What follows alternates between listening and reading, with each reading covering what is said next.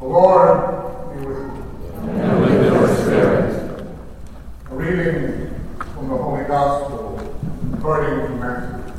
Glory to you, Lord. Jesus told his disciples this parable. The kingdom of heaven is like a landowner who went out at dawn to hire laborers for his vineyard. After agreeing with them for the usual daily wage, he sent them into his vineyard. Going out about nine o'clock, the landowner saw others standing idle in the marketplace. And he said to them, You too go into my vineyard, I will give you what is just. So they went off. And he went out again around noon, and around three o'clock until likewise.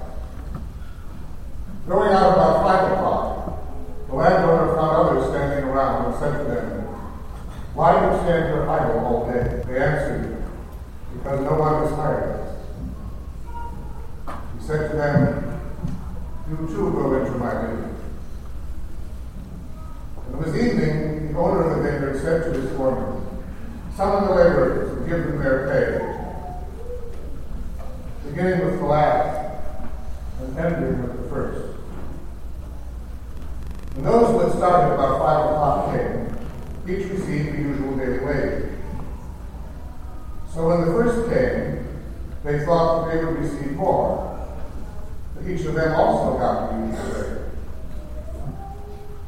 And on receiving it, they grumbled against the landowner, saying, These last ones worked only one hour.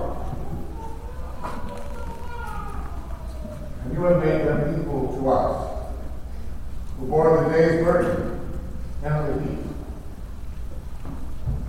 He said to one of them in reply, My friend, I have not cheated you. You- You do not agree with me for the usual daily wage. Take what is yours and go. What if I wish to give this last one the same as you? Or am I not free to do as I wish with my own money? Are you envious because I am generous? Thus the last will be first, and the first will be last.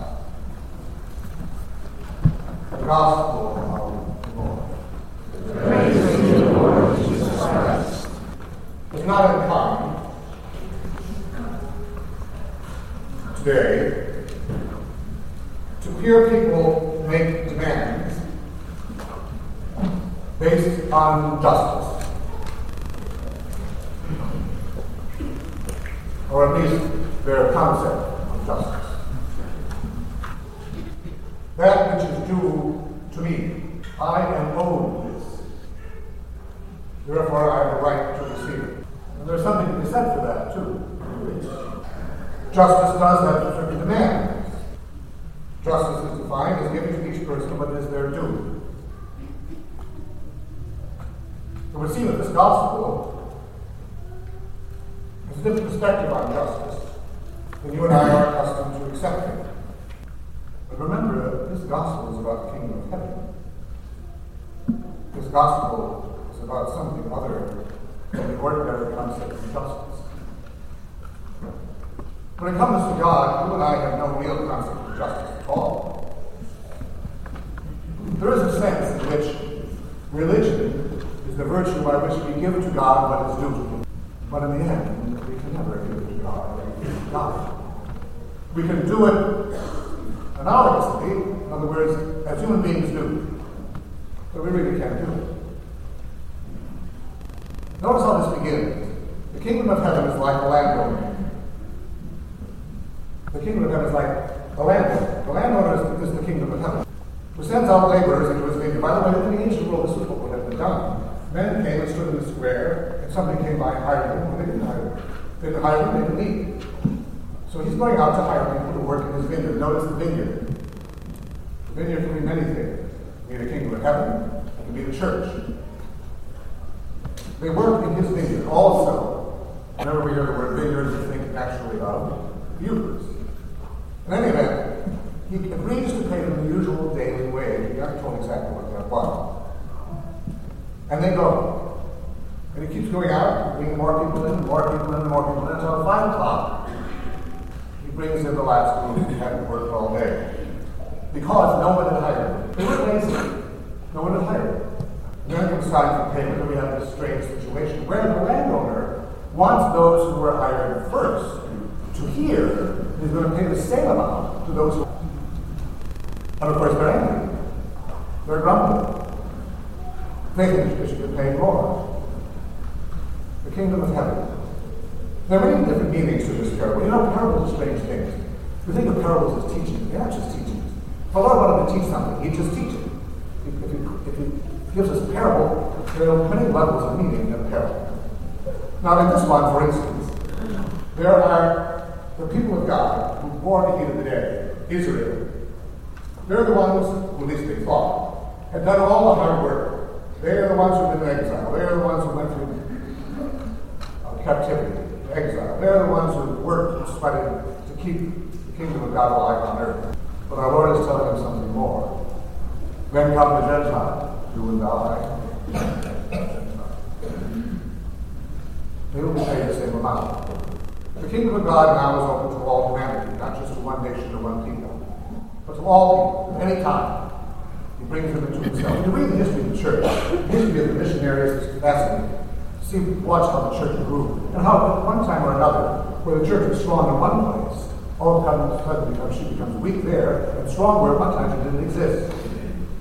That's the blood of martyrs, more often than not. Uh, but in any event, the church continues to grow over the centuries until she becomes what God created her to be. But payment, salvation, is something God wants to offer to all humanity. That's something which we are all called. But at different times sometimes. Uh, I once knew a woman, I think I mentioned, who prayed for, for 14 years for the gift of faith before receiving it. Remember St. Augustine. Laid that my love beauty ever changing, ever new. What he went through with life was agony on his journey to Christ, his journey to the church. We all have our different journeys, don't we? But in any event, each one of us is called. Now,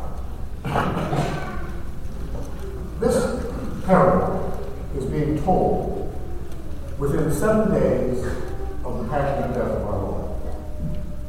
He's coming towards the end, the last week of his life, he tells this parable. So there's something more in this parable too. Redemption is a gift that God offers. It's a gift that God has won for us all. We cannot merit it, except in the knowledge. We cannot purchase it. We cannot become worthy of it. You know, I have a good friend of mine, retired priest, who, when he was ordained, received a gift from a nun who was Canadian.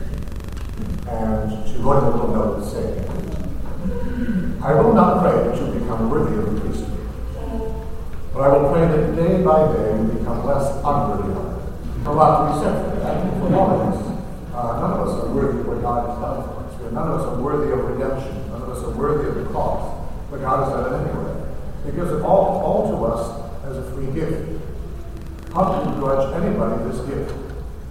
There are people who do. I people who resent the fact that God offers His forgiveness and His love to everyone. Remember that scene from Hamlet, where Hamlet wants to kill his um, uncle because he's killed his father, and the uncle has just gone to confession, and so Hamlet decides that he is not going to kill him now, because if he killed him now, he would have what, a, what a terrible thought. Imagine having that kind of hatred for someone. Because people today we want to see them go to hell. The idea is that we don't merit anything on that level. All of us are beggars. In fact, when you look at it in a different way, none of us are born at the heat of the day. We were all hired at 5 o'clock. We're all getting something we don't deserve. Not only in the sense of salvation, but here at the Eucharist. I mean, it's, it's amazing how many things we say that we think about. But every time we come here, we say, Oh Lord, I am not worthy. And I don't know how many people actually believe that at all. because if you believe here, we're going to be very worthy people. And the world's going to know that we're very worthy people. But here, at least for a moment, we're honest with ourselves. At least for a moment in our lives during the week, we can tell ourselves that we really are. Lord, I am not worthy. Only say the word of my soul shall. What a wonderful thing that is. That's freedom. When I can actually be honest with myself about who I am and what I am, and about God's totalness, and the fact that God, there is no such thing as a just wage. Anything God gives us is a gift. We are, we merit, we owe, we are owed nothing, as I say. And yet, God gives us everything. He gives us all. He gives us Himself. The cross is the greatest gift we've ever received. The Eucharist is the reality of that cross, the reality of resurrection.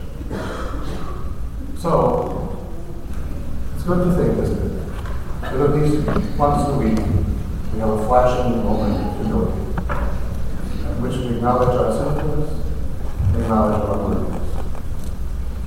Having done that, God can now do something with us. You know, when I was made a Monsignor, I was reminded that Monsignors aren't made, they're created. They're making something out of God. Uh, well, that's true of us all. Are all Catholics about something when God is going to make something. He will do that with his own flesh and blood.